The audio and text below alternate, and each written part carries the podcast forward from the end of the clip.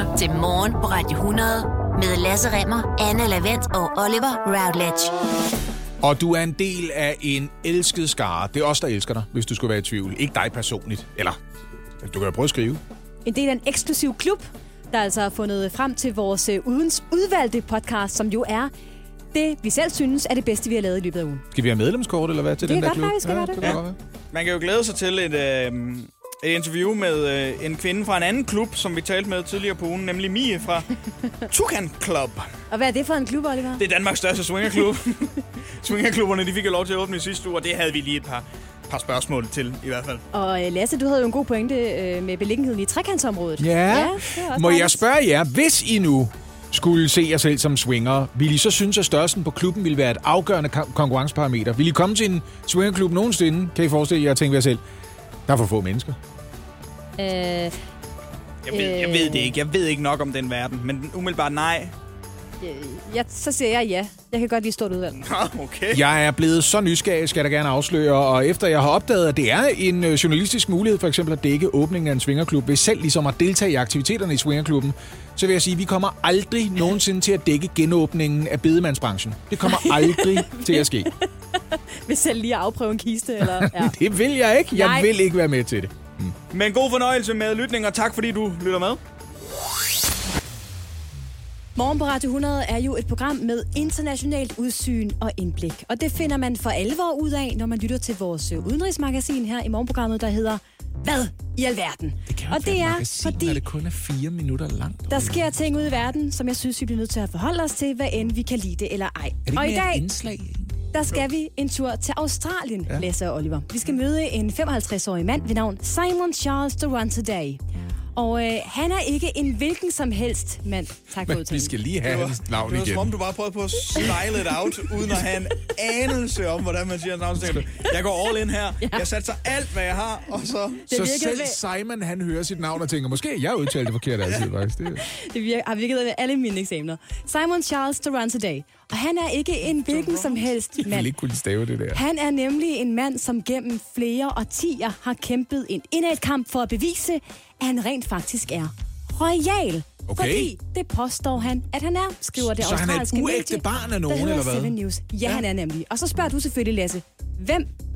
Hvem er han en uægte barn af? Tak fordi Der er man jo nødt til at formode, at den royale del, det er manden. For det ville være mærkeligt, hvis der var en royal kvinde, der havde født i dødsmål. Ville det ikke være underligt, hvis man lige så sagde, Jamen, det var der ikke nogen, der har lagt mærke til. Hun gik bare en meget løst tøj en overgang. Og så lige pludselig så... dølsmål så Det tidligt, er Charles. Ja, ja. Simon Charles Durant Day er en hidtil hemmelig og ukendt søn af prins Charles og hustruen, hertuginde Camilla Parker Bowles. Nå! Ja, Så hun har været gravid, uden nogen har lagt mærke til. ja, fordi Simon Charles Durant Day har regnet sig frem til, at han blev undfanget i Storbritannien i 1965, da Charles dengang var blot 17 år gammel, Nå, for og. Camilla altså var 18, og han ja. efterfølgende blev bortadopteret, da han var cirka 8 måneder gammel. Ja, tak. Og han har også researchet sig frem til, at Camilla Parker Bowles, sjovt nok, nærmest forsvandt fra offentligheden omkring 9 måneder.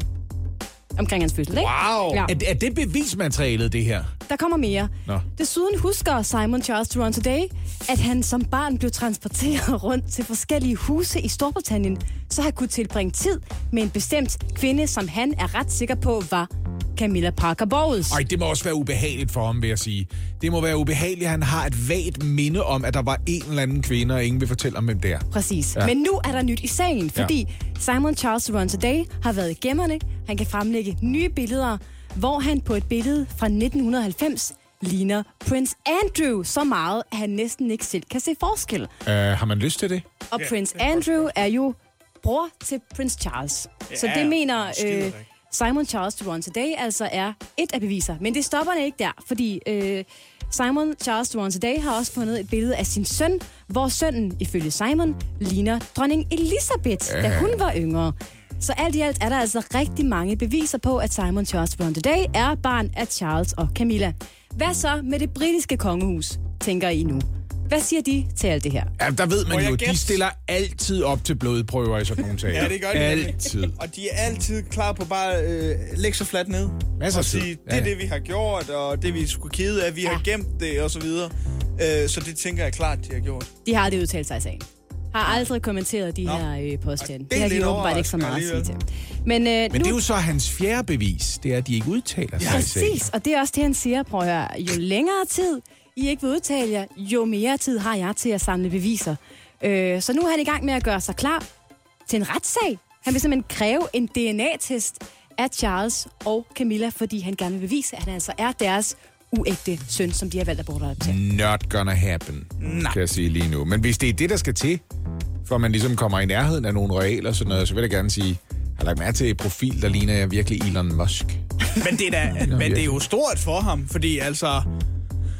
Det kan jo gå hen og blive meget Men, fedt at okay. være søn af prins Charles og med Helt hypotetisk. Hvad nu, hvis det faktisk er rigtigt? Altså, vi ser ham alle sammen som en eller anden lidt øh, tosset galning. Er der nogen, der formentlig vil gøre? Men hvad nu, hvis det passer? Ja. Altså, Ja. næh. Nej, men jeg kan jo godt lide at bruge det der filosofiske redskab, der hedder Ockhams ravekniv. Altså, øh, er det ikke typisk den enkleste løsning, øh, der er den, den korrekte, hvis man er i tvivl? Og den, det enkleste svar her vil være, at på et eller andet tidspunkt i 60'erne er der en stakkels ulyksalig pige, som er kommet øh, i, i U- mave... uføre. Ja, hun, ja U. hun, er- hun, er, hun er blevet gjort svanger Ja, af en starut ja. et eller andet sted. I dølsmål Ja. har født ham. Ja. Ja, og det er nok det i virkeligheden, ikke? Men Ja. det er da dejligt at drømme om, man er, man er kongelig, ikke? Og held og lykke til Simon Charles Duran today. Toronto Toronto Day. Toronto Day. Mine damer og herrer, så rigtig god Outlet! Ja! Jeg gik engang i klasse med en, der havde nogle sko, der lignede hans. Med hastige skridt, så nærmer vi os sæsonafslutningen i Hvad er det værd? Quizzen, men der er stadigvæk en smule spænding tilbage i kampen. Den samlede stilling er 6-10 til Anne Lavendt. Er det her ikke en af de situationer, hvor de sidste tre runder af spillet øh, Superligaen ikke tæller, fordi det- man har ligesom fundet ud af, hvem der er... Nej, fordi du kan stadigvæk godt nå at lave et Undskyld mig, comeback. hvad siger du, der står 6-10. til mig? Ja. Er, er Lasse ikke mere bagud end det? Nej, fordi Søren. han vandt i sidste uge. Nå. Jeg vil godt give Anne ret. Det føles som om, jeg er mere bagud. Ja, det gør det faktisk. Jeg ved godt, jeg ikke er det, men det føles som om, jeg er bagud. Men du har mulighed for at lave et uh, comeback, og hvis du gør det, så er det altså et af de flotteste i den her quizzes lange, flotte levetid. Det bliver ikke med vilje, hvis jeg gør det, Anne. Nej. Jeg vil gerne give dig den succesoplevelse. Det har jeg arbejdet på hele foråret. Og det skal du have tak for. Ja, det var så let. Som altid, så kan man hoppe ind på vores Instagram, vi hedder Radio100.dk, så kan man tjekke vores story, og der har man så også mulighed for selv at komme med et bud på dagens produktpris. Anna Lasse, hvad tænker I, når I kigger på dagens produkt? Altså, jeg har jo afsløret tidligere i programmet i dag, at det er en af den slags ting, jeg kigger på og tænker, hej, det der, det kunne give mig et helt nyt liv. Jeg ved, om det ikke er sådan noget, der vil gøre mig virkelig lykkelig. Men alle erfaringer, jeg har igennem mit næsten halvt 100 år lange liv her på jorden, siger mig, at jeg tager fejl. Jeg skal holde mig langt væk fra sådan noget.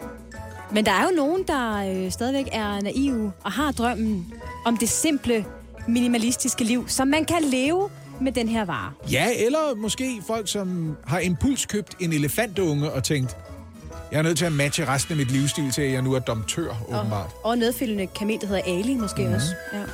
Øh, ja, jeg synes, det er en meget fin vare, faktisk. Okay, Jeg vil sige, nå, altså ja. en af de mere interessante varer, vi har haft med. Spændende for dig, Anne. Godt, det bliver kaldt en cirkusvogn. Altså, har den nogensinde tilhørt et cirkus? Det skal jeg lige have på det rene, det her. Eller er det bare sådan en, der ligner en cirkusvogn? Det skriver sælgeren ikke noget om, men jeg kan fornemme på, at jeg gerne vil vide noget mere om produktet. Ja, tak. Vi skal en tur til Svendborg, fordi det er nemlig uh, Niels, der har ombygget en uh, cirkusvogn og har sat den til salg. Og der kommer mange informationer nu, så I skal spidse ører. Ja, tak. Nybygget vogn med ovenlys, vinduer og massiv brædder som beklædning fungerer som gæsteværelse lige nu. Vognen er bygget op efter gamle billeder. Ovenlysvinduerne gør, at vognen er gennemstrømmet af lys, og med en lofthøjde på 2,47 meter er vognen yderst rummelig. Ja. Hjul og aksler er brugte, men en god kvalitet. Længden er 6,27, og der går ud fra det meter. Bredde er 2,47 og højde er 3,30. Der er brændeovn med skorsten, som går ud igennem siden. Der er lidt køkken, der er kogeplads, der er vask med afløb lige ved indgangen. Ja. Der er nye vinduer og dobbeltdør med termoglas. Der er lås Jeg er i gang med at døren. opjustere min pris. Jeg er ellers ved at låse den i et dokument her. Jeg er gang med Der at er du også opjustere den. Den succes med. stiger lige nu, fordi du taler rigtig flot om. Den har tagrender. Så nu er der lige 3.000 oveni. Vognen er isoleret. Okay, nu er vi på 1.000 mere der. Og vigtigst af alt, Tagrender er vigtigere end isolering. så kan den boseres bag en traktor med 25 km i timen. Nå, nu er den lidt nede i pris igen. Det er, også, det er lidt Det besværligt. er sådan, man bliver uvenner med de andre i trafikken jo. Det er der ikke nogen, der har lyst til. Det er ligesom Men, egen øh, pølsevogn, man selv skal trække igennem myldretiden, ikke? Ja. Hold da op, hvor får man, øh, hvor får man meget øh, vogn her? Det gør man faktisk. Ja. Ja, men spørgsmålet er jo så, hvad Niels skal have for sin ombyggede cirkusvogn. Med andre ord, hvad er det værd, Anne Lavent, du lægger i forhånd, og kan dermed ikke se det bud, Lasse Remmer har skrevet ned Jeg er fuldstændig ligeglad nu. Jeg går ned i flammer. Jeg er så træt af det her med at ligge i baghånd. Nu gider jeg ikke mere. Nu har jeg gjort det igen. Jeg har låst mit bud, og jeg har vist det til Oliver. Det Ja. står jeg på skærmen. Ja, Ja, okay. og det noterer jeg ned, men jeg siger det ikke højt, før Anne Nej. kommer med. Altså, det er en Sit rigtig bud. flot cirkusvogn. Undskyld, det er for meget det her. Jeg laver lige mit bud. Øh, nej, Nej, det kan det du er ikke. Jo, nej, jeg er. Jeg har ikke låst det. Jeg har kun vist det til. Jeg har ikke engang Kan sagt jeg det ikke lave højt. en lavend nu? Det er Det ikke er en en- anden lavend. Jeg har ikke engang sagt Det er en endnu. rigtig flot cirkusvogn, Oliver. Og jeg Det er tror, mit der beløb. Jeg, jeg tror, der er mange, der godt kunne tænke sig at, at, få- at eje sådan en cirkusvogn Ja. her. Øh, hvad man skal bruge den til er måske lidt mere svært. Man kan jo faktisk bo i den. Det kan være, man har ja, gæste, gæstevogn. Den her, den koster, fordi den er i så fin stand og sådan noget, så tror jeg, den koster Sig det. 25.000. Jeg må le. Det er alt, alt for lavt. Jeg vil gerne sige 25.500. 25 Nej! Jo. 25.000 er budet fra Hold Vest. Jo, fordi hvad er mit bud, Oliver? Er det nu, jeg skal fortælle, hvad Lasse Ja. Sig det. Lasse har ændret sit bud fra 155.000, Ja, og så lavede jeg det om til hvad? 125.000. Det kan du godt leve med. Det kan du godt leve med. Nu skal du ikke brokke dig. Ej, okay. Vi er 100.000 fra Det er hinanden. 100.000 fra hinanden. Åh, oh, nej. Ja. Ej, jeg tror, jeg tror på mig selv her. Jeg har den her. Altså, jeg skyder bare i blinde. Jeg er, sådan, jeg er, en, jeg er en mand med bind for øjnene, der bare Jamen, losser jeg- til bolden og håber på, at der er et mål i nærheden. Jeg har, tænkt, jeg har tænkt over det nu. Jeg tror, jeg tror, du har ret. Jeg tror ikke... Jeg tror, at den koster mere end 25.000. Det kan jeg da godt se Men det kunne da godt være, at den koster for måske 40.000 da eller en flot 50.000, vogn. så er du stadigvæk. Jamen, altså, tænker vi er 100.000 fra hinanden. Mine damer og herrer, tænker jeg, hvor ja, Oliver Rowlett. Ja, yeah. Hov, det var ham, der var med lige før. Nu kan jeg da godt huske. Vi skal jo gætte prisen på en cirkusvogn. I har nemlig skulle forsøge at gætte prisen på en ombygget cirkus. Med tagrender og Med isolering. Ja. Tagrender, isolering, brændeovn, et lille køkken, nye Jeg har virkelig vinduer, lyst til at købe den nu. Og øh, dobbeltdør med termoglas, der er også lås i døren, og så kan den altså hægtes bag på en traktor og køre op til 25 km. Hvis den koster 25.000 kroner, så skal jeg simpelthen bede om at få et nummer lige nu. Det er, som sagt, Niels i Svendborg, der har den her sag til salg. Og budet fra Hold Vest med Anne Levent i spidsen ja, var ja, ja. 25.000 kroner. Kan jeg måske nå at ændre det en lille smule? Nej. Kan jeg lige justere lidt opad? Nej. Budet fra Hold Grønland med Lasse Remmer i spidsen var 100.000 mere, altså 125.000 danske kroner. Jeg har jo afsløret, at jeg har sådan lidt en fornemmelse af, hvor lejet godt kan være for den du, slags produkter. det viser sig, at du kender en med en lignende vogn, og det synes jeg godt, du kunne have oplyst os andre om inden. kender en, der har fået bygget sådan et øh, kontorannex på jul. Ja, Jeg føler bare, at du har en referenceramme, som vi andre ikke har. Og det Men jeg tror- godt Men det er jo det jeg smukke tror, ved, den kan køre hurtigere, den han har. det er det smukke ved, hvad det er quizzen. Der kan være uenighed om, hvad noget det skal koste. Hvad det er værd, Ja. vel at mærke. Nej, ikke øh, hvad det skal koste. Nej, hvad det er værd. Nej, hvad det skal koste. Hvad det er værd. Kom med den pris nu. Du kommer jo altid med varer, der ikke er blevet solgt endnu. Så er de jo ikke det værd. Så er det jo det, de skal koste. Hvis du skal til at betvivle præmissen for den her quiz. Ej, der er Hvis det var det, så var den blevet købt Der er nu. minuspoint til Lasse der, ikke? Hvad er nu det? Den ombyggede Der- han cirkusvogn er er- sat til salg for...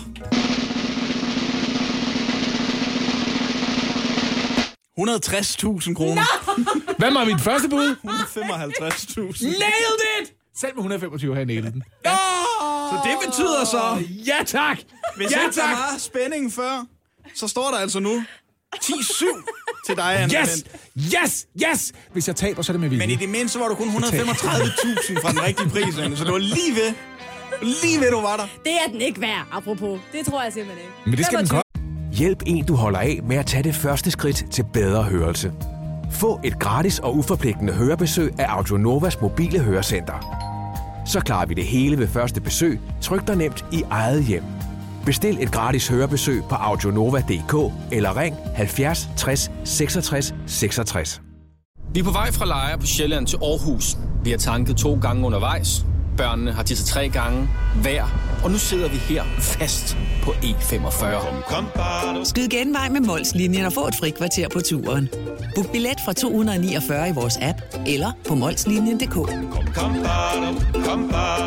Lad os sige, at du får en vandskade i din virksomhed. Øh, den er jo sikkert galt med øh, ventilen.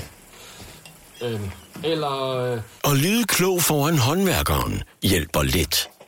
IF hjælper meget. Velkommen til IF Forsikring.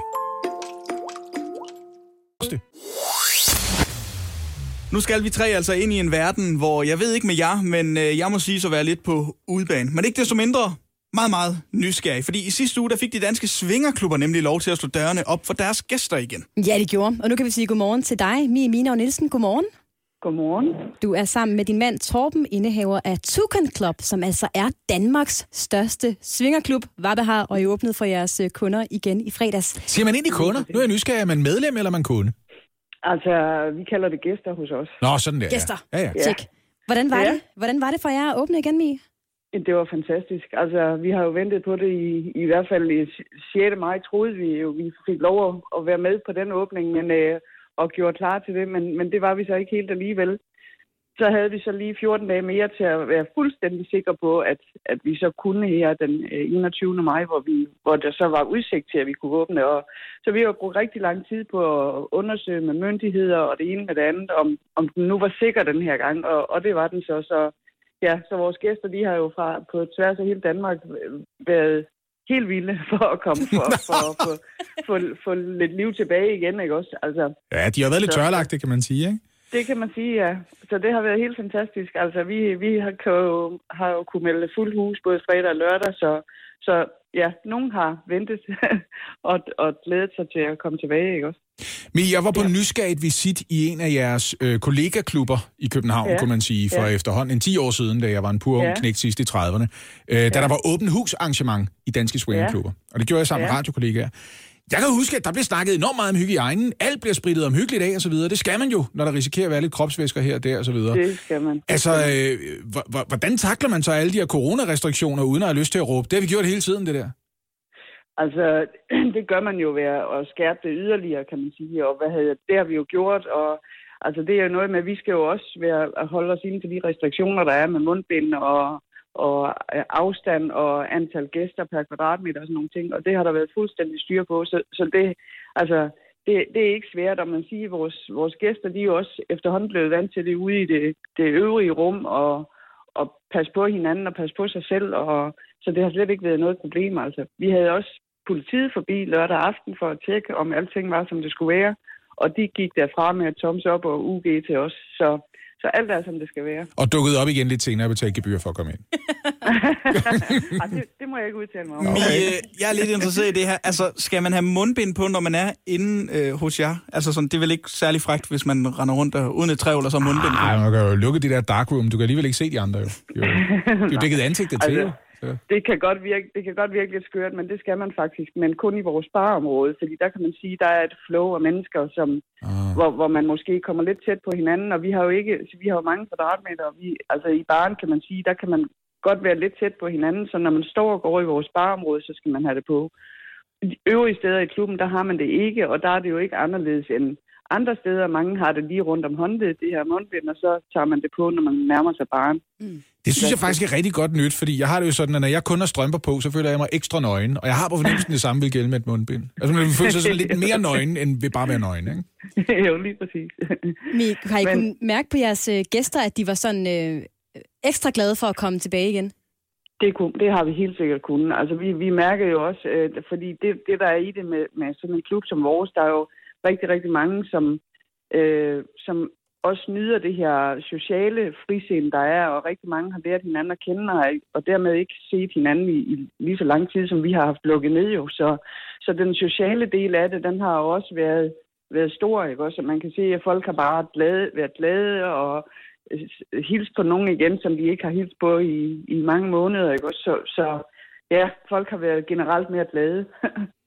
altså ikke, at de ikke er glade, når de kommer hos os normalt, men, men, men der, der, har været, der har været stor smil på alle vores gæsters ansigter, så det har været dejligt. Ja, men ved du hvad, det er dejligt også lige at få øh, sådan en aflagt rapport om det, fordi jeg lige tjekket der, der er to timer og 16 minutter fra min carport over til jer, så det, jeg, ja, jeg, det bliver er nok jo ikke, så langt. Det jeg er bliver nok ikke langt. fast gæst, må jeg indrømme, men øh, meget passende altså Tukan Club i trekantsområdet, øh, hvor Mie og, øh, og hendes mand Torben øh, ejer Danmarks største swingerklub. Tusind tak for lige at opdatere os om, hvordan genåbningen er gået for jer. Det her er morgen på Radio 100. Highlights. På den her tid om onsdagen sørger vi for, at vi også skænker øh, den fornødne opmærksomhed til lokale nyheder, nyheder, som ellers ville forsvinde i Det lyder som nyhedsstrømmen. om, du sagde skinker. Men vi skænker også hele tiden. Mm, kød. Øhm, det, vi, vi sørger for, at øh, de hår, som ellers ville løbe ud i afløbet, de lige bliver samlet op af nogen, der ikke er bange for lige at, at sige, hov, det her, det, Det er jo skal, dig. det skal tilbage på skalpen igen. Ja. Det er simpelthen ærgerligt, at det bare er Og jeg fældet. vil gerne tage jer med en tur til Jørgen. Ja, tak. Der har jeg den så. Fordi for nogle år siden, der øh, fik vi øh, et nyt teater i Jørgen. Vendsyssel Teater. Og, Det er øh, en flot bygning, du.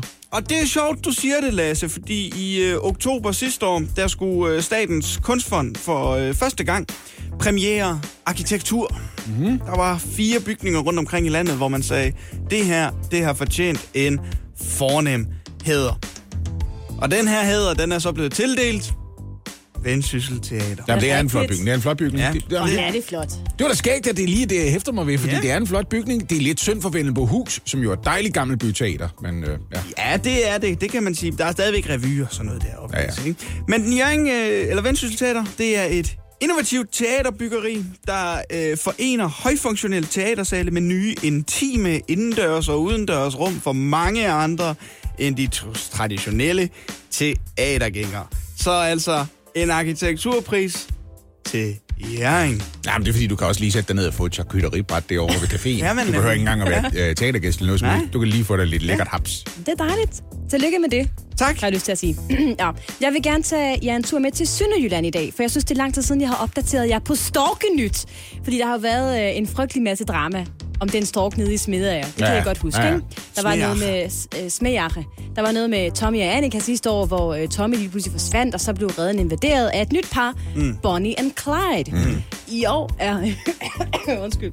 I år er Clyde så vendt tilbage til redden med en ny tysk mage. Ja, ja. Og det fik øh, TV Syd og Storkene.dk til at begynde en sms-afstemning, fordi hvad skulle den her nye tyske mage hedde? Ej, det er altså vildt at gøre det der, og bare springe direkte forbi, at det er lidt af en stalkeplayer, der er kommet til byen. ikke? Ny dame hvert år. Præcis. Men der er altså blevet lavet en øh, afstemning om, hvad den skulle hedde, den her øh, nye stork. Flere tusinde forslag er blevet sendt ind til TV Syd og Storkene. Eksempelvis øh, mente sønderjyderne, at hun kunne hedde Mutti, Hanne Lore eller Scoretøsen. Men til sidst blev de... Dårlig profil på skor.dk. Skortøsen 84, jeg er klar på noget frisk, hvis det er, du har lyst. Til sidst blev de her tusind bud kogt ned til tre, nemlig Angela, efter Angela Merkel, fordi den her øh, hundstork er tysk. Og fordi den har pagehår. Beverly, fordi storken er oprindeligt er blevet udklækket i bæveren i Tyskland. Eller Connie, fordi navnet er tysk og minder om Bonnie. Og det endte altså med at blive Beverly. Connie. Connie and Clyde. Connie and Clyde, netop fordi det lyder lidt som Bonnie. Connie fik 38 procent af stemmerne, efterfulgt af Angela med 36 procent af stemmerne. Det betyder også, at Anne Nielsen, der havde sendt forslaget ind om Connie, vinder to storkekrus, Nå, som, som Storkene.dk havde sat på højkant. To storke krus. To storkekrus, ja. Men det er da dejligt. At nu har du nogle stalkekrus måske? Nu har du bare griner, eller hvad? Nej. Nej, det tror jeg ikke, du Nej, har. tror jeg nok også. Connie and Clyde, mine damer og herrer. I cirka en time var det umuligt at færdes på Sydmotorvejen lige uden for Majbo her i søndags. Det var et kæmpe problem. Ikke? Lige der, hvor Rødbyvej føres over motorvejen, øh, der sker det, at en Citroën Picasso kommer kørende ind under viadukt. Nå, Se en Citroën Picasso, det er sådan en stor øh, familieflytter, ikke? Kæmpe stor bil. Ja. Det betyder også, at den har et højt tyngdepunkt, at den har sådan, altså sådan lidt af en... Øh, den har konkret en bredside, kan man sige. ja. Så der sker det, da den kører under viadukten, så er der et kort øjeblik, hvor føreren vender sig til, at der er helt vindstille herinde. Og, og det øjeblik, den her Citroën Picasso så kommer ud på den anden side, bam, så er der sidevind igen. Vi kender det, når vi kører forbi pylonerne på Storebæltsbroen alle ej, sammen. hvor man lige skal holde ekstra godt fat i laver den der svirp, når man kommer ud fra Ej, pylonerne. det er så ikke? ubehageligt. Mm. Præcis det samme er sket for den her øh, Citroën Picasso, og det er altså en stor satan. Fordi den model findes ikke længere, men de var store, det ved jeg ikke, men jeg prøvede at køre i sådan en en gang. Ja, ja. Øj. Så der sker selvfølgelig det, at den begynder at slingre på grund af den her stærke sidevind, som kommer som en komplet overraskelse. Ryger direkte ind i et vejtræ, og der, altså, det går hverken værre eller bedre, end at øh, lokale myndigheder må bruge næsten en time på at rydde op. Nå. Ja, så er der simpelthen lukket dernede. Ja. Og hvordan må du så komme til Majbo? Du må jo køre landvejen i stedet for. Og du ved, hvor farligt der er på landvejen nede på Lolland. Folk Ja, der kører man-. Det har jeg fortalt om tidligere. Det er jo meget trafiknyt for Lolland. Ja, det er det. Mm. Ja. Og der har vi jo konstateret Kører ikke ret tidligere. godt bil dernede. Nej, men, man kører i hvert fald i uge til ude på landvejene. Ja. Faktisk så vil jeg sige, hvis du gerne vil køre trygt og blandt folk, som holder den under 110, ned på motorvejen. Fordi, Det er meget bedre. ja, fordi det er 100 procent der folk, de kører pænest.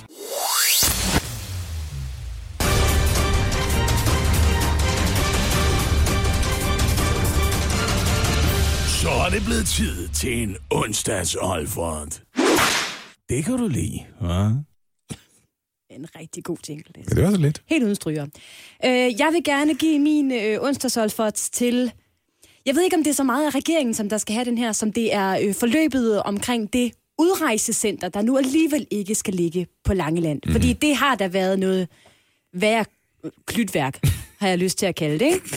Sidste weekend, forrige weekend bliver det så, køber regeringen en ejendom, 13,5 millioner, bum, på Langeland og tænker, det er det nye udrejsecenter. Så går lige et par dage, så præsenterer de, her skal det nye udrejsecenter ligge, tatala.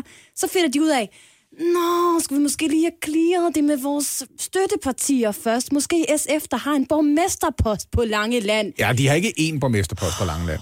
De har deres eneste borgmesterpost på Langeland. er udover borgmesteren i øh, København, ikke? Så ja. det er utrolig pinligt forløb, der jo nu har gjort, at øh, regeringen har fundet ud af, Nå hov, der var folk, der ikke ville have, at det skulle ligge på Langeland. Der er blandt også langelænderne selv. Selvfølgelig ville de ikke have det. Og det kom simpelthen åbenbart fuldstændig bag på regeringen, så de nu har droppet det her projekt, og altså står med en ejendom til 13,5 millioner kroner, som ikke kan bruges til en fløjtende fis. Ah, jeg har et løsningsforslag, ikke? Ja. Så gør man det til det nye Marienborg. Ja, det gamle Marienborg. Bam! Cash money. Lige i hånden. Nå, du tænker øh, ny statsminister. Ej, de kan godt få mere end øh, 13 millioner kroner for Marienborg. Det tror jeg godt, de kan. Mm. Det er jo også sådan lidt øh, udflytningsstrategi og sådan noget. Ja, Så ja, ja, videre. ja. Anyway, Ja, onsdagsolfert til forløbet omkring det her nu skrottede udrejsecenter. Jamen altså, jeg kom desværre til at se noget i fjernsynet i går. Eller lad os kalde det streaming i stedet for, fordi det er på TV2 Play, hvis vi skal være ganske ærlige.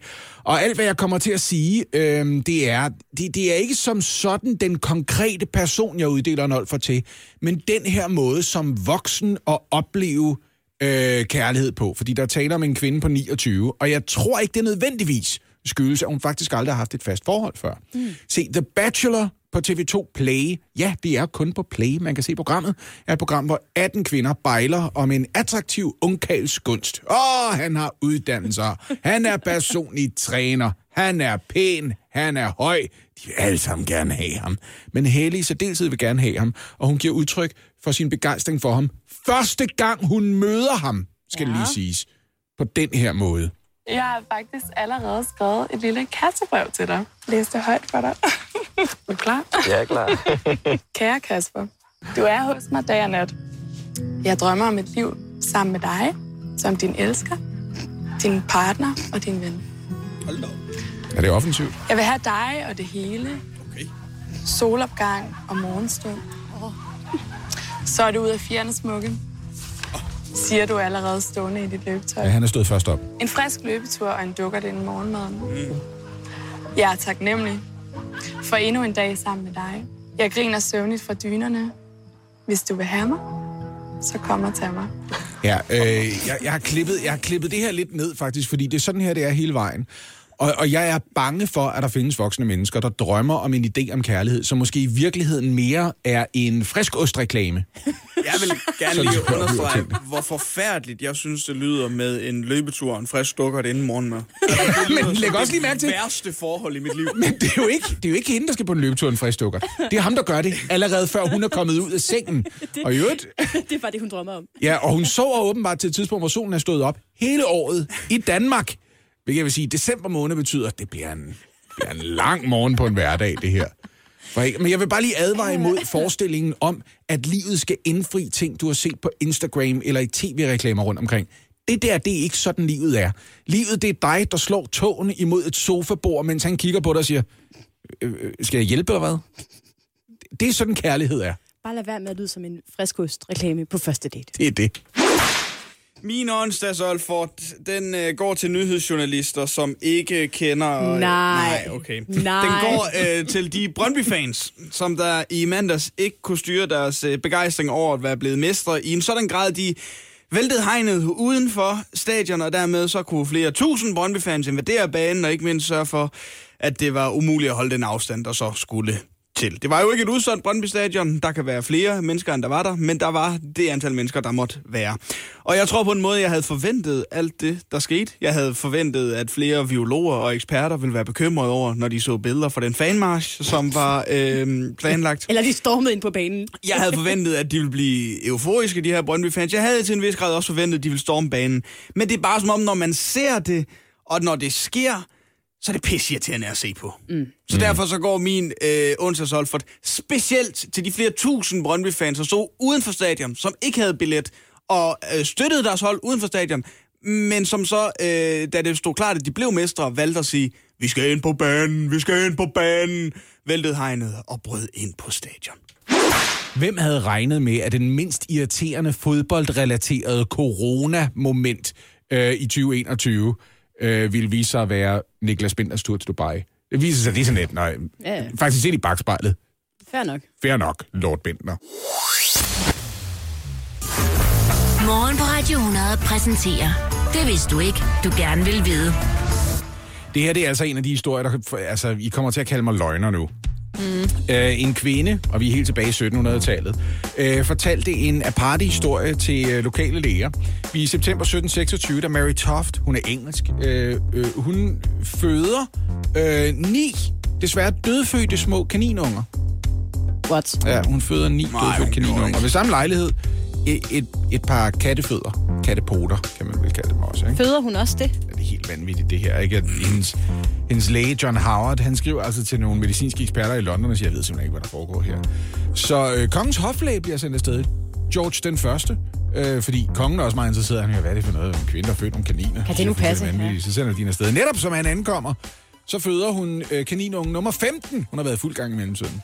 Født masser af kaniner undervejs. Her er teorien blandt læger på det her tidspunkt. De mener, at det, der kan være sket, det er, at hun er blevet chokeret da hun på et tidspunkt ser en pludselig kanin. Måske en kanin, der lige hopper frem, sådan et sted.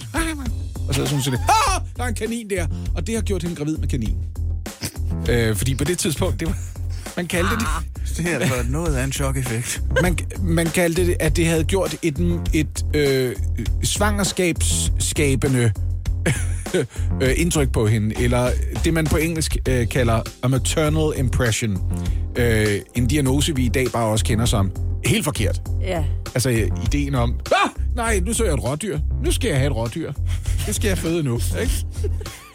Nå, men da man så begynder at undersøge det, så er det, det er ligesom, om der er noget, der er galt. Altså, man finder ligesom ud af, at det kan heller ikke helt passe, vel? Nej. Fordi det, jeg tror simpelthen ikke, at man kan udvikle en kanin inde i en øh, menneskelig livmor. Og derudover, så er der en, øh, en læge, der beslutter sig for at obducere en af kaninerne, og opdager, at inde i den kanin, hun har født, der- der er, der er indhold i mavesækken og sådan noget. Den har åbenbart spist noget, før den bliver født. Det virker meget mærkeligt, synes folk, ikke?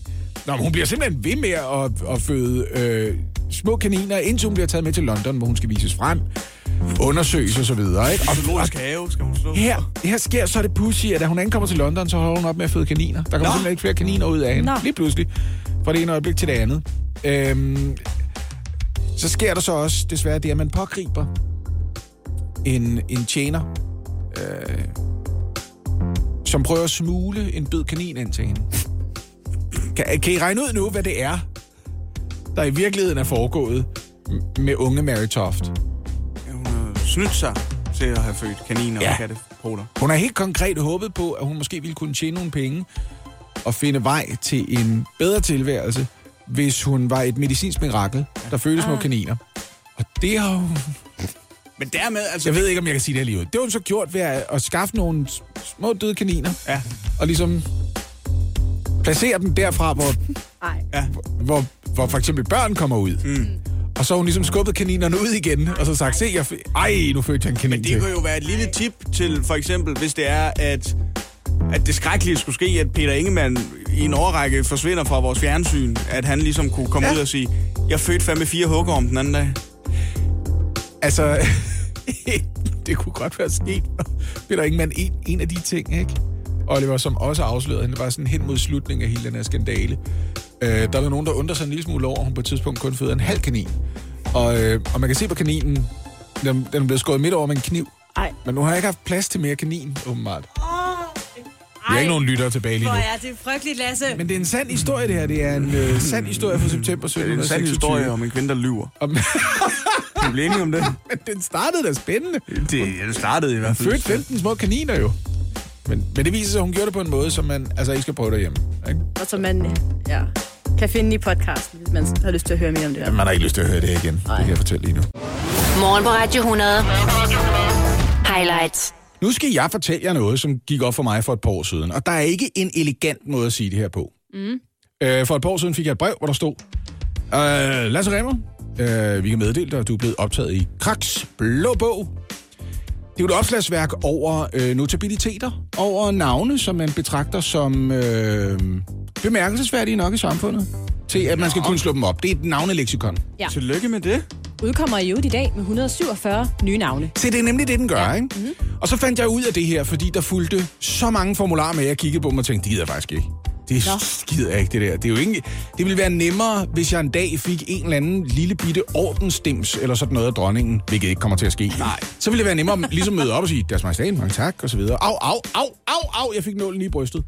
Det vil jeg godt kunne overskue. Men Lasse, at det er jo lidt en ære, altså, føler jeg, at blive tilbudt en plads i Kraks Blå Bog. Det er jo ikke hvem som helst. Altså, Oliver og jeg kunne jo ikke øh, komme oh. i det opslagsværk. Ah, og ikke nu i hvert fald. Giv mig et par år. Det er præcis det der snopperi, der gør, at folk, har, altså du ved, køber bogen, tror jeg. For det er min teori, det her, ikke? Mm.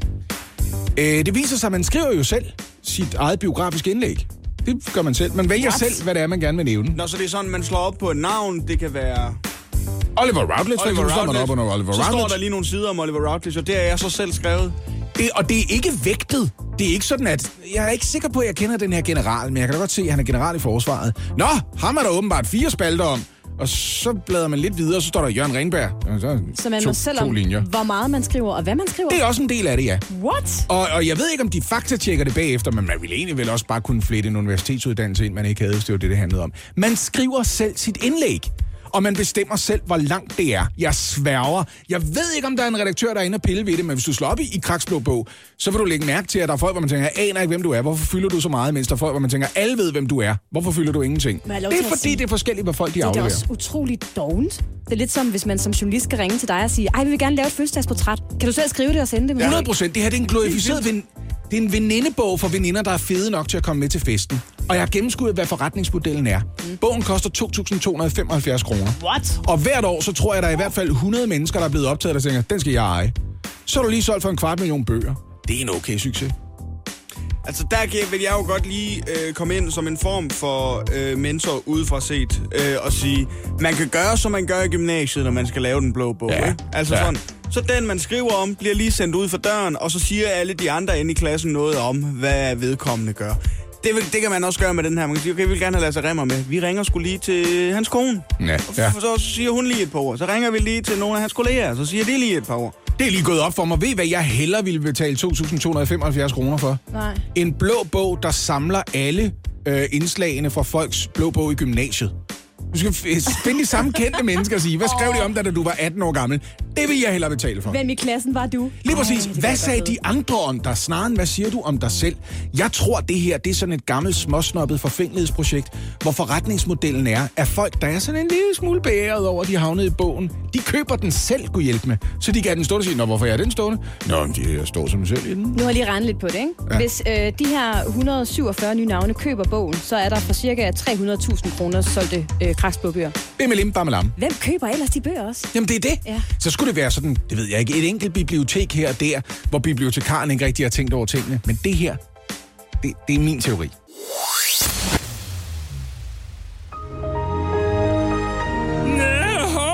Var det din? Skattekroner Som vi... kom til at bruge ufornuftigt. Det ville da være ærgerligt, hvis jeg ødelagde den ting, det vil jeg tale lidt om. Det er Jeg har brugt meget lang tid på at lave den her. Det er fordi, der er endnu engang blevet øh, østet med vores øh, skattekroner, og det er noget, som jeg har tænkt mig at øh, sætte fokus på endnu en gang. Og så spørger I selvfølgelig, men Anne, Men Anne, hvad er det for skattekroner? Hvad er det for skattekroner? Der er blevet det østet med i dag. der er blevet øslet med. Ja, i dag. Og, og tak for det spørgsmål, siger jeg så til jer.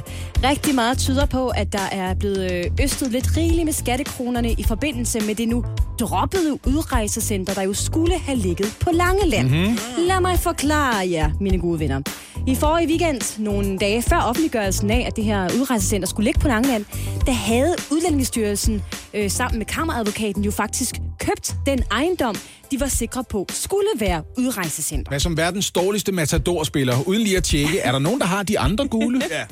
Nå, okay, de andre to gule er købt. Okay, ja, så skal jeg ikke Nærmere bruge dem. bestemt har Udlændingsstyrelsen købt det, der hedder Holmegård, som altså ligger på det sydlige Langeland, som er en øh, meget, meget stor ejendom, der tidligere har været brugt som asylcenter, og som øh, indtil for nogle måneder siden har været brugt som en form for vandrehjem. Men altså ikke glaspustervirksomheden ved Næstved, Nope. vel? Det er en Nope. anden Holmegård. Ja. Præcis.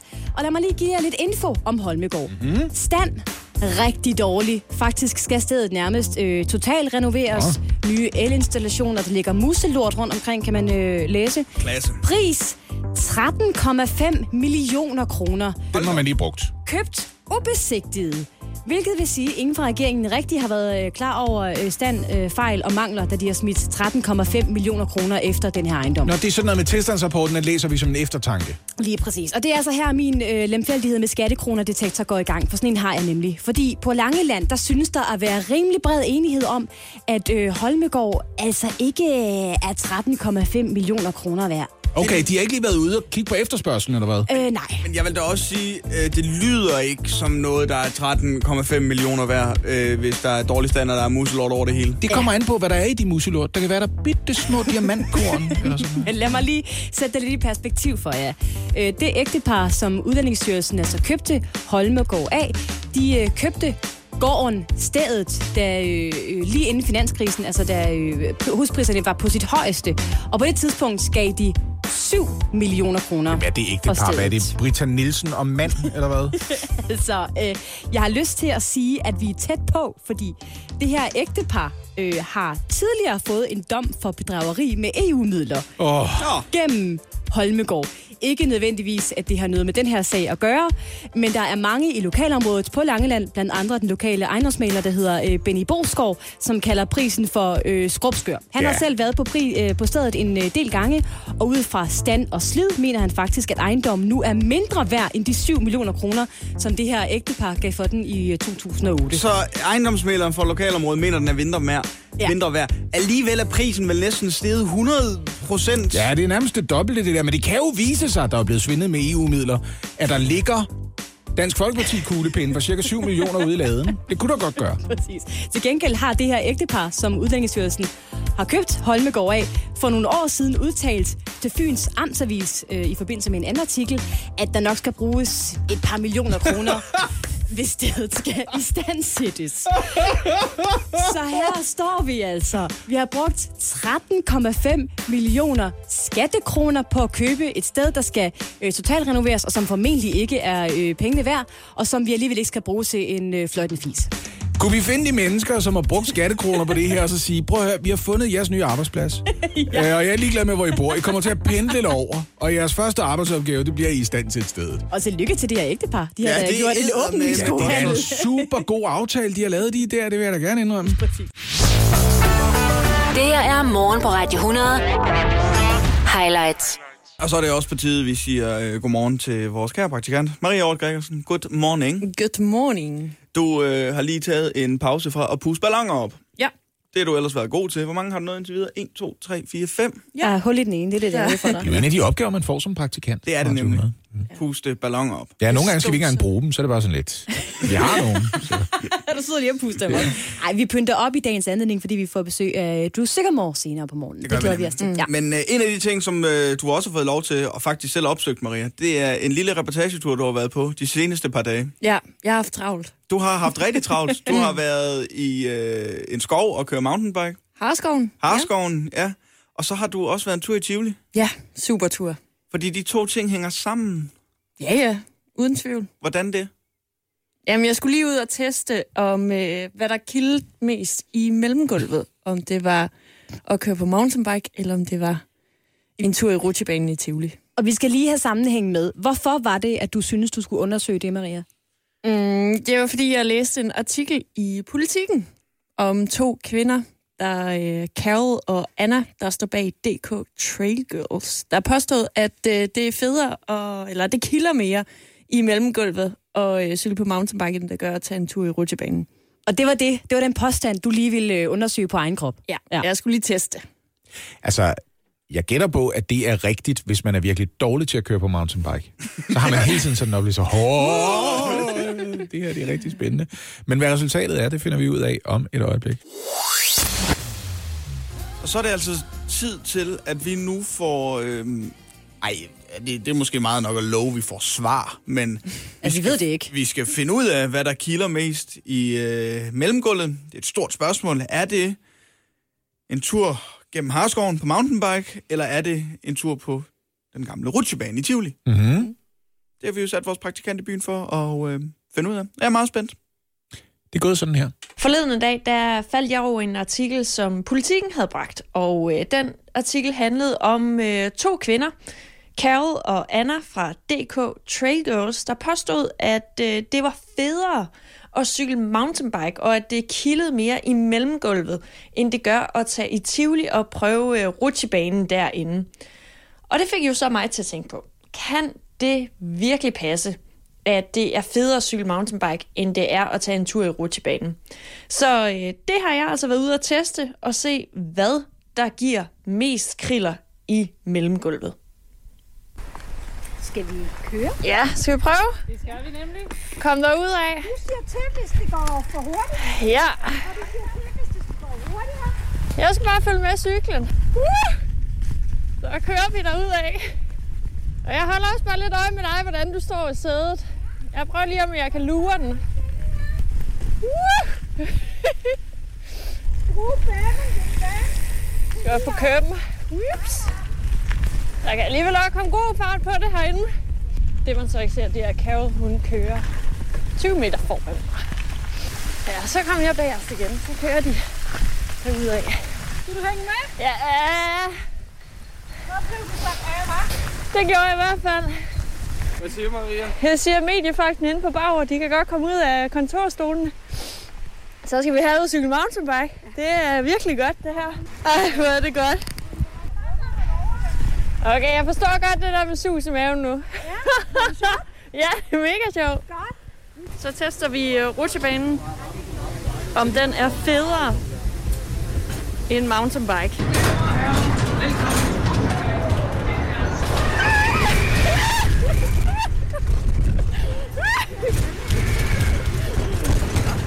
Nu har jeg været i Tivoli for at teste, hvad der kilder mest i øh, mellemgulvet, om det er mountainbike eller en tur i rutsjebanen. Og øh, jeg vil sige, det er, det er virkelig svært at vurdere det her, fordi øh, de kan to forskellige ting, de her ting. Øh, rutsjebanen, den gav den gav nok mest sus i maven, vil jeg sige. Men på den anden side, så uh, mountainbike, det er der, hvor jeg kan begrænse mig selv. Så uh, hvis jeg nu havde sluppet bremserne i går, så uh, kunne det være, at uh, det var vildere end rutsjebanen. Men i hvert fald, status herfra er, at uh, rutsjebanen, den var vildere end mountainbike. Det ville jo også have været farligere, ikke, Maria? Det ville jo også have været farligere. Altså, hvis du, hvis du, bare, hvis du ikke arbejder med bremser på en cykel, det er jo farligere. Ja. Det er jo ikke kun sjovere. jeg, jeg tænker, det her var øh, den her reportage lidt en undskyldning for at komme ud og køre mountainbike og spørgsmål. rutsjebane i din arbejdstid, Godt Maria. Ort Gregersen. Nej, det vil jeg ikke. Næste indslag. Hvad smager egentlig bedst? Soft ice eller kaviar? Den tager jeg ud og undersøger. Men øh, jeg er glad for, at vi øh, på grund af dig, Maria, har fået svar på det, det store spørgsmål. Altså. Noget, der også er rigtig fint, det er ugens citatquiz, Yeah! som vi jo har øh, hver eneste fredag på det her tidspunkt. Jeg skal lige høre, om I er klar med jeres bosserlyde. Øh, Oliver, hvad er du? Hvad er det? Jeg er klar med min. Lad mig lige høre dem. Din, min bosserlyd, den lyder sådan her. Jeg tror, Malsa vinder Eurovision. Nej. Den har du ikke taget. Jo, nej. Malsa skulle have vundet. Nå, okay. Lad os din syv. bosserlyd. Nå, men jeg har fundet øh, fra en gammel øh, dansk komedieserie, den er efterhånden sådan halvandet og ti gammel eller sådan. Den lyder sådan her. Lidt magi har aldrig skadet, ikke? Lidt magi har jo aldrig skadet, det godt. Det er jo fuldstændig korrekt. det er jo ikke. Jeg øh, fortæller jer et citat, så det er op til jer at bosse jer ind og fortælle mig, øh, hvem der har sagt eller skrevet citatet, og i hvilken forbindelse det er sagt eller skrevet, altså hvilken nyhedshistorie det knytter sig til. Ja. Første citat lyder sådan her. Der var fest i omklædningsrummet, og der er nogen, der spiller Champions League-hymnen. Jeg tror, Malta vinder Eurovision i år. Vi starter også med en sportsting. Ikke? Det er øh, Niels Frederiksen, der har sagt det øh, i forbindelse med Brøndbys mesterskab, da der stod klart i mandags efter en 2-0-sejr over FC Nordsjælland, at de blev danske mestre for første gang i 16 år. Så runder man også op, hvis man spiller Champions League. Hvem er Niels Frederiksen? Han er Brøndbys træner. Nå, okay. To point, Oliver. Det er fuldstændig korrekt. Niels Frederiksen, jeg skal lige google ham, så jeg kan genkende ham næste gang, jeg ser ham i fjernsyn, for jeg ved ikke nok om fodbold. Lad os nu må lige google bagefter. Nå, For det er ham der, der ligner en ældre syg udgave af Rune Klan. Det er rigtigt, ja. Næste citat Det gør han altså. kommer her. Det kan jeg da ikke gøre for, det gør han. Vi har brugt tid på at finde det rigtige sted, men nu er jeg blevet mødt af et benspænd, og det gør så, at vi ikke kan gennemføre vores egen politik. Jeg tror, Malta vinder Eurovision i jo. år. Oliver. Det er Mathias Desfaye. Ja, det tænker jeg da, det er. Ja. Og det handler om det udrejsecenter, der skulle have været placeret på Langeland, men det øh, trækker han så i landet. Ja. Korrekt. Ja. Står den virkelig 4-0 nu? Ja, det gør den. Ja, det gjorde han. Jeg er 4-0. meget langsom i dag. Jeg har jo også afsløret tidligere på dagen. Jeg har ikke sovet i nat, jo. Jeg ved ikke, om det hjælper. Der er øh, to citater tilbage. Tredje uh-huh. citat lyder sådan her. Det kunne være rart at få et arbejde, hvor man gør folk glade. Jeg tror, Ej, Malta vinder det. Eurovision i år. Det der, det skal stoppe lige nu. Det er meget irriterende. Det Det er der. Lige før det giver minus Dansk. Folkeparti's Alex Hansen, der har sagt det i forbindelse med hans drøm om sin øh, tryllegitar. Han spillede på en guitar, der gjorde folk glade Den drøm, drøm. Der, ja, der gjorde folk øh, glade, og det gør det at være folketingspolitiker ikke. Det er korrekt. Det er nemlig Alex Arensen fra Dansk Folkeparti, der har er meddelt, 6-0. at han ikke genopstiller til næste folketingsvalg, fordi han gerne vil have et job, hvor han gør folk glade. Skal lige høre, kan jeg stadigvæk nå at, at vinde? Nej, på ingen måde, men du kan nå at pynte lidt på resultatet. Lidt. Det sidste citat i ugens citatquiz lyder sådan her. Skal der også være underbukser på offentlige toiletter? Lidt magi har aldrig skadet, ikke? Det er faktisk lidt ironisk, at jeg har valgt den bosselyd. Var Lars Bøge Mathisen fra Folketingets talerstol, da man diskuterede et forslag om, der skulle være gratis hygiejneprodukter på offentlige toiletter. Altså bind og tampon og så videre. Og så var der sådan, så synes han, det svarede lidt til, hvis man havde dårlig mave, så skulle man også kunne regne med, at der var undertøj på toiletterne. Hvilket jo er et, et rigtig dårligt argument. Men det virkede for ham. Og øh, det betyder også, at du fik øh, pyntet lidt på stillingen, Lasse. Mm-hmm. Ugens citatquiz er endt 6-2 til Ja, Oliver. du tak. fik alligevel jinxet sådan lidt måske, Lasse. Det ved jeg Jamen, ikke. jamen, jeg ved det ikke, men jeg har heller ikke... Det var dejligt. Nej, jeg skal ikke bruge nogen undskyldninger. Oliver har ærligt og redeligt vundet. Ja, Det er så flot. Ja, det har han. Og nu skal han ud i omklædningsrummet og høre Champions League. ja, hymnen. Ja. Eller den der gode Grand Prix-sang fra Malta. Den skulle altså have vundet. Åh, oh, for pokker. Nyd med et stykke butterdej. Er det ikke rigtigt, Oliver? Hold kæft, han har været meget efter dig her til morgen, han har. Vi har lige, øh, eller jeg har lige givet du sikkert en kop kaffe. Jeg er sådan lidt, lidt op at køre. Har hun bedt om den? Ja, ja det havde hun. Og det var godt, fordi det andet der, det virker af. Ja, det virker selvfølgelig lidt Skal man underligt. Meget offensivt at komme ja, med en det er kop kaffe. Ja, det er meget noget med, at varme drikke bliver brugt til at illustrere, hvad samtykke handler om. Så det er faktisk, det ville have været super akavet, hvis du bare havde sagt, du skal drikke den her. Men øh, Drew Sigamore kommer altså ind på besøg øh, lige om et øjeblik her hos os, og øh, det gør hun blandt andet, fordi hun har udgivet et øh, nyt album i dag. Det hedder øh, Sycamore, og jeg hørte det på vej på arbejde i morges, og der var specielt en ting, som gjorde mig virkelig glad. Mm. Der er 10 sange på det her album. Mm-hmm. Den samlede længde på albummet er 30 minutter og 0 sekunder. Helt rent en halv time. Og hvis, og, Hvordan er det muligt? og det vil jeg også gerne høre om, og jeg vil også gerne høre, er det, er det med vilje? Fordi det pleaser virkelig sådan et, et OCD-hjerte i mig, der er gemt et eller andet sted, der tænker, hold da op, det ser dejligt ud, det der. Og så er det bare et halvhamrende godt album, hvor vi selvfølgelig også skal høre en sang der, derfra, når hun kommer i Hjælp en, du holder af med at tage det første skridt til bedre hørelse. Få et gratis og uforpligtende hørebesøg af Audionovas mobile hørecenter. Så klarer vi det hele ved første besøg, tryk dig nemt i eget hjem. Bestil et gratis hørebesøg på audionova.dk eller ring 70 60 66 66.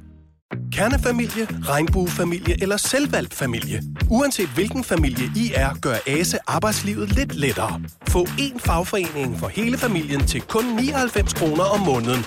Og se den ekstra rabat, du kan få på ase.dk. Kan du lide Lego? Så kom til fødselsdagsfest hos Legekæden. Torsdag til søndag får du 25% på alle ikke nedsatte Lego-æsker. Vi ses til fødselsdagsfest i Legekæden og på legekæden.dk. Morgen og velkommen. Tak. det er meget direkte på, det er det. Vi har fået besøg af Drew Sigamore. Vi har siddet og snakket om det hele morgen, så lytterne er egentlig med på det, tror jeg. Okay. Ja. Øh, men, men du har lige sat dig ned, og så lægger jeg bare og sige, velkommen. Ja. Øhm, men jeg tænker, de er sådan nogenlunde på det rene med, at vi har gået og glædet os til det hele dagen. Vi har pyntet en lille smule op. Ej, men det er... Nu skal jeg være ærlig og sige, at vi mener jeg Anne. Ja, det var, det var øh, min idé. Men der, men der er flere årsager til det. Du har fødselsdag i næste uge. Det er rigtigt. Rigtig god grund til at fejre det. Du udgiver et nyt album i dag. Ja. Der er masser at fejre. Jamen, der sker så mange ting, altså. Ja, det er voldsomt. Ja, det er helt vildt. Og øh, jeg sad og hørte øh, dit nye album på vej på arbejde, Drew. Jeg Ja. tænker, det er det perfekte tidspunkt at gøre det. Ja. Klokken kvart i fem om morgenen, ligesom Perfekt. starte dagen godt ud. Ja. Der var en ting, øh, jeg hæftede mig ved, udover de dejlige sange. 10 sange i alt. En samlet øh, længde på 30 minutter rent. Okay. Det var du ikke klar over. Nej, det var jeg faktisk ikke. Du fik svaret lige der med det der. What? Men når man, når man hører alle sange i træk, 30 sekunder, og, og, eller 30, Og 30 minutter, minutter. og 0 sekunder efterfølgende. 30 minutter rent. Er det rigtigt? Ja. Wow. Og det pleasede sådan et, et OCD-hjerte, der har glemt en, Det er lidt øh, mig.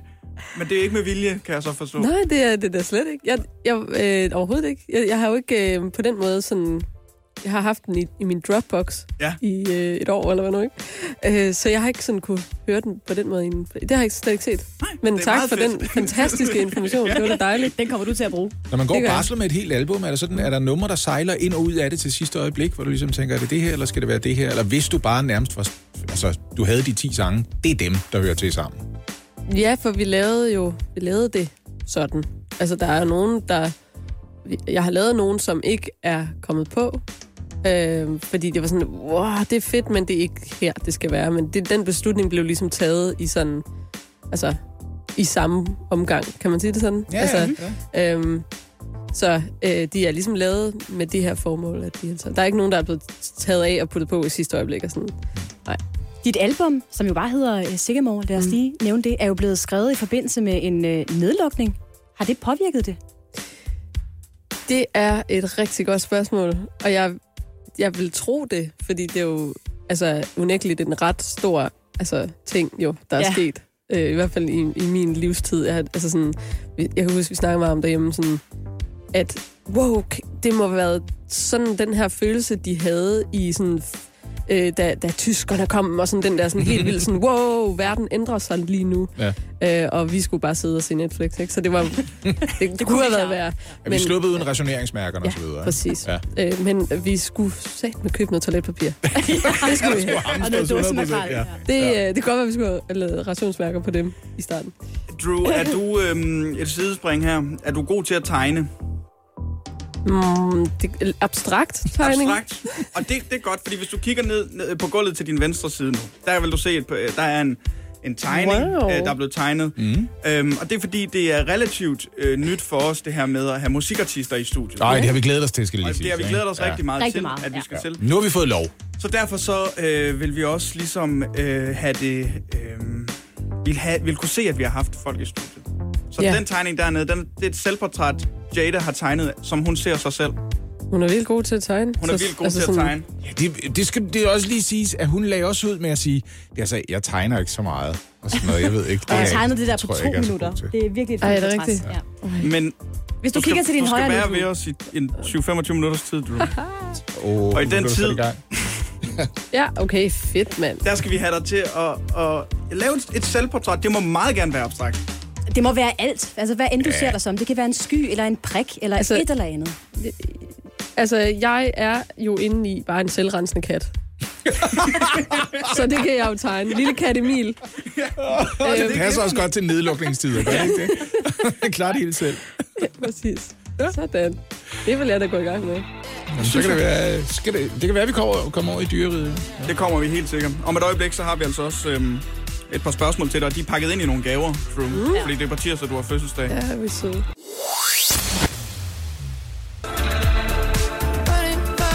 Det er også en musikalsk vampyrfantasi, det her, ikke?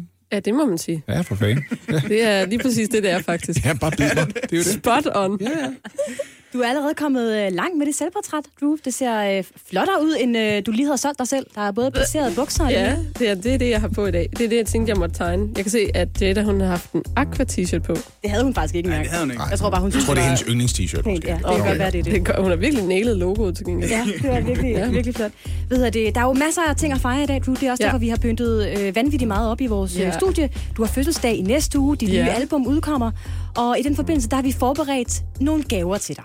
Vi har simpelthen øh, pakket nogle ting ind, som vi tænker har øh, defineret dit liv. Det er i hvert fald det, vi har øh, researchet os frem Okay, til. spændende. Og så kan du måske knytte et par ord til de gaver, som øh, Oliver nu kommer til at overrække dig. Det er første gave, det her. Ja. Tænk, hvis vi tager fuldstændig fejl. Ja. du åbner og siger, Det ville være aner ikke, det må være en anden, jeg købte. Men jeg aner ikke, hvad det er, jeg har fundet. Det har jeg aldrig sagt noget om det her. Det vil være frygteligt. Nej, det var Drew Barrymore. ja. Så tæt på. Det her, det er noget, alle kan bruge, kan jeg se. Ja. ja. Hey, du skal have den her E.T.-figuren. Det er kaffe. Kan jeg fortælle? Nej, du har nu Nå, ja, ja, det er kaffe. Ja, og det er fordi, vi har jo læst, at øh, en af dine afhængigheder, måske faktisk den eneste, kaffe. Ja. Ja. Ja, det skal man jo have. Ja. Men, Men er du, er du kaffe øh, snop, øh, Nej, det er eller er du alt drikkende kaffe? Sådan en, altså en filterkaffe, der har stået et par timer, det er min favorit. Det er, jeg, jeg skal ikke... øh, Altså, det, jeg kan godt... Altså, nu er jeg jo nordjyde. Det er ikke Ja. ja. fordi, at man konsekvent er nær, hvis man er nordjyde. Det er det ikke. Det er bare det der med, jeg vil gerne have noget for pengene. Ja. Og jeg vil gerne ikke betale 40 kroner for en lille bitte dårlig filterkaffe et eller andet nederen sted på Nørrebro. Ej, der vil jeg gerne, jeg vil gerne have altså, at libitum kaffe Ja, ja, ja. for en 20'er. Ja, men altså, øh, Oliver er fra Jørgen, og der, hvad, I har én kaffebar i Jørgen, eller Det sådan har noget, vi, ikke? ja. Ja. Den ligger centralt til gengæld. Det gør den, Ja. ja. men, øh, men det, du taler til mig der. Øh, Drew, vi har en til her. Og det er Mm. meget øh, apropos, øh, hvad vi lige har været inde på måske. Ja. Til Drew. der Drew. På den her. Det er en konvolut, kan jeg sige, og jeg åbner ja, vi, vi er nået til konvolutterne nu. Så vi kan finde rundt i de gaver, vi har liggende. Det er til konfirmanderne ude, så ved Ja, de, at konvolutterne, det er de bedste. ja, præcis. Øh, oh. Ja. Ej, okay. Wow, det er et billede. Nu får, altså, jeg åbner øh, Ja. den her konvolut, og Ja. der er øh, et- et papir, og så er der et billede af Vilsom Kulturhus. og så bliver jeg jo helt... Og så uh, og der er også det valisiske flag. Ja. Og det er der jo en grund til. Ja, det er der. Kan du knytte øh, på til måske først øh, Kulturhuset altså, i Vilsum? Okay, det første, jeg tænker, når jeg ser det her kulturhus, det er, at øh, så tænker jeg bare øh, øh, danseundervisning, fordi at Helle Dans, hun kom, og så havde hun hver onsdag, så var der danseundervisning i forsamlingshuset. Så jeg kan sådan, jeg, kan, jeg ved, at sådan det der lugten af det der gulv, og have sine små laksko på og gå ind, og så øh, danse cha-cha-cha. Og det er jo Øh. fordi, du er vokset op i Vilsum, som er en lille landsby, kan vi godt Ja. sige. Den er meget øh, lille, ikke? Det er vi enige om. Lidt vest for Holstebro. Til gengæld har jeg researchet mig frem til, at det var øh, årets landsby i 1995. Lige præcis. Ja. Og dronningen kom på besøg. Nej! Men det var lige før, jeg flyttede til. Nå. Desværre. Ærgerligt at gå glip af det. Ja. Ja. Så du skulle ikke danse for dronningen? Nej. Men der er jo også det Tænk, hvis der har været to hold på det dansehold. Dem, dem der ligesom var med for dronningen, og dem, der ikke fik lov. Ikke? Ja, der er jo også det valisiske flag, for Ja, ja, det du er jo der. også halv valiser. Ja, min mormor øh, er forliser. mormor? Ja. Var forliser, ja. Kan Øh, du men jeg snakke? voksede op med det. Nej, det kan jeg virkelig ikke. Okay, fordi Øh, det, var et, det skulle jeg have svar på, fordi øh, jeg, jeg er også selv øh, fra Nordjylland, Ja. og min øh, mor og farfar og øh, ja, mormor og morfar er fra England alle sammen. Okay, ja. Så jeg er nordjyde og Ja. halvbritte, Ah, perfekt. Øh, og kan jo så dermed snakke engelsk øh, Ja. godt. Og så, Okay. men, men walisisk er jo øh, Ja. et vanvittigt sprog, når man hører det. Jeg kan sige glædelig jul. Og hvordan lyder det? Klandole Klauen. Ja, det er det. det er, Hvordan staver du til det? øh, ja. Google Translate.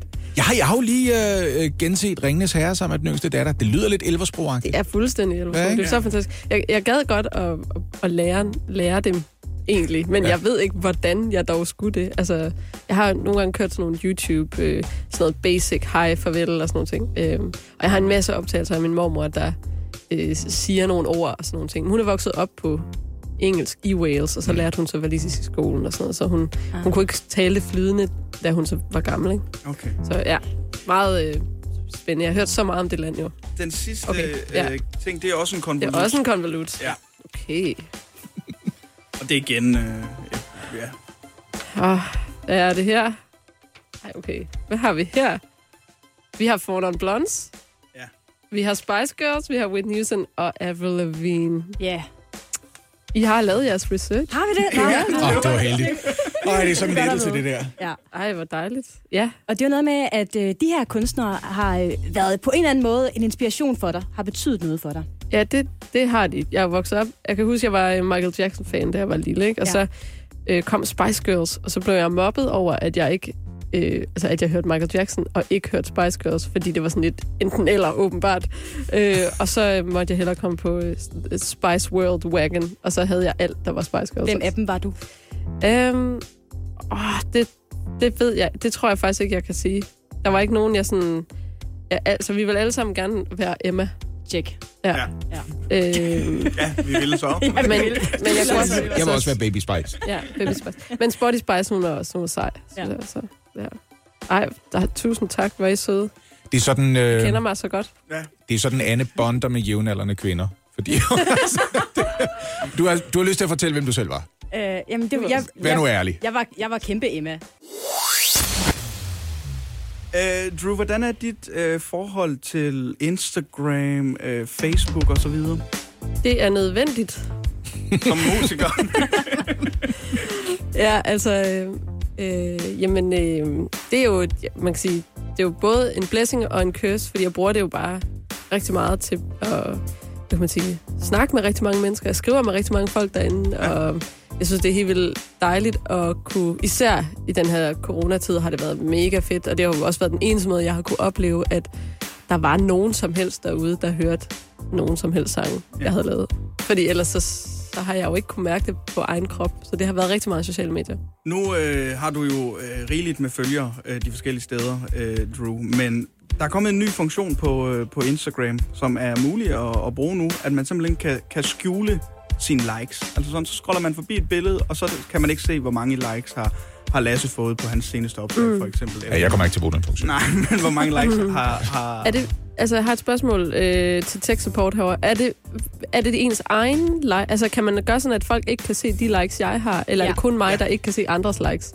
Nej, men altså, det har de jo allerede gjort. De har gjort den der ting, så man kan ikke se, hvad folk man selv følger, de har været rundt og like. Det der following fane. Nå, ja. Den pillede de væk for længe Ja. siden, så du kan ikke sidde og stalke dine venner eller folk, du ikke engang kender, og sige, hvad har Drew liket for nylig? Men man, jeg, jeg tror, det man kan styre, det er, om folk de kan se, øh, hvor mange likes man selv har fået. Så Ja. man kan ikke, jeg tror ikke selv, man kan indstille, om man vil se andres likes. Man, medmindre de man ligesom kan selv har gemme indstillet ens det. like count, Ja, som det ens hedder. egen. Ja. Sådan er de mennesker, som havde det der med, at jeg lagde et billede op, men det var ikke populært nok, så jeg slettede det igen. det er jo super usundt at gøre sådan noget, tænker jeg. Ikke? Ja. Ja, ja altså det er ikke, jeg, jeg, jeg ved ikke, om jeg tænker, det er ikke sådan, jeg tænker over det sådan, øh, åh, så er det fordi folk ikke kan lide mig, men jeg kan godt, jeg måler det jo ud fra, hvis jeg kan se, at der er et billede, der ikke får lige så mange likes som nogle andre, Mm. så kan jeg jo tænke, okay, nå, men det er jo meget interessant at se, hvad folk, der følger mig, synes er fedt at se. Ja, ja. Altså sådan, hvad, og jeg, og jeg tror også, hvis man liker noget, og min egen like-adfærd, man kan sige sådan, øh, er sådan, hvis der er noget, jeg virkelig sådan synes er mega sejt, eller sådan, så har jeg behov for at like det på en eller anden måde. Og det er jo sådan,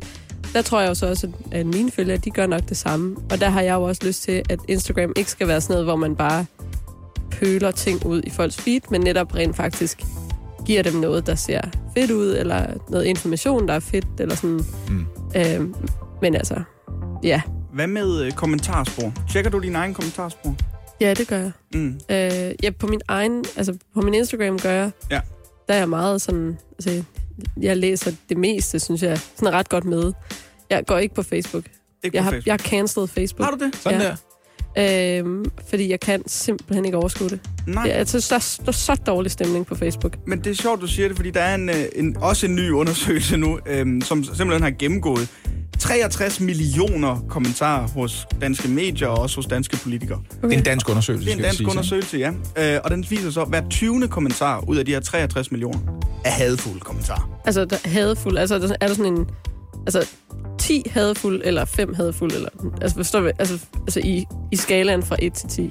De har været meget transparente og omhyggelige med at forklare, hvordan de har lært algoritmen, hvad der er forskellen på en nedladende kommentar og en hadefuld kommentar. Okay. Fordi de siger, at man kan godt være enormt hård i tonen og være kritisk, men der er noget andet i at være hadefuld decideret. Ja. Og jeg kan ikke huske de nøjagtige kriterier. De er ret okay. omhyggelige med det. Nå, okay. Mm. Ej, hvor sindssygt. Ja, ej, det, det er ikke... Det, der har jeg det sådan... Det skal jeg faktisk ikke bede om. Hadfulde kommentarer. Jeg skal faktisk ikke... Jeg skal bare... Jeg synes, gode vibes. Og det der gode gamle sådan, if you don't have anything good to say, don't say anything at Ja, all. ja. Men det var det, fordi man kan jo også bruge øh, sociale medier og internettet generelt til at, at fremme ting. Altså øh, klimadebatter, mm. feminisme mm. osv. er jo også noget, der bliver øh, diskuteret og debatteret ekstremt meget på de sociale Ja. medier. Ja, og det er mega fedt, når der bliver debatteret. Og hvad kan man sige, sådan oplyst. Jeg elsker, den her sådan udveksling af information og mental sundhed og så videre og så videre. Jeg synes virkelig, der er nogle super skønne ting ved sociale medier. Men, men den der sådan... Øhm, øh, den der mekanisme, som en gang, der havde, så kunne man læse avisen, mm. de skide sur over et eller andet læserbrev. Mm. Men fra at du ligesom skulle lægge avisen fra dig, og lige øh, smøgen også, og øh, finde pen og papir frem, fatte et brev, folde det sammen, putte din konvolut, finde en frimærke, få det ned i en postkasse, sende det ind til avisen. Der gik ret lang tid, hvor du kunne nå at køle lidt af. Ikke? Hvor nu der, ligesom, hvis du ser et eller andet, du bliver sur over, så kan du med det samme tage din telefon op, skrive fucking hader, fuck, fuck, fuck, fuck, og så sende det med det samme, ikke? Mm. Og det- Så der, der går jo måske 5 sekunder, og der kan du også ikke nå at køle, køle af. Og jeg tror bare, den der betænkningstid, der burde være sådan en eller anden... Der skal gå 5 minutter, før du må skrive noget ondt.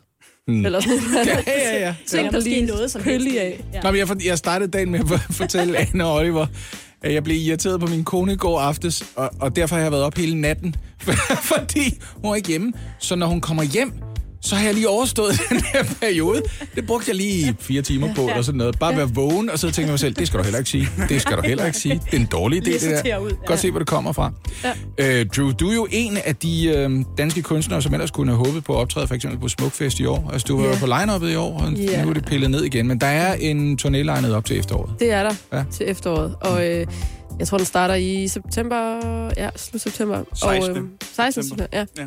Og kører i september oktober. Og øh, altså, jeg, jeg tror, det bliver rimelig sindssygt. fordi vaccinerne, de er...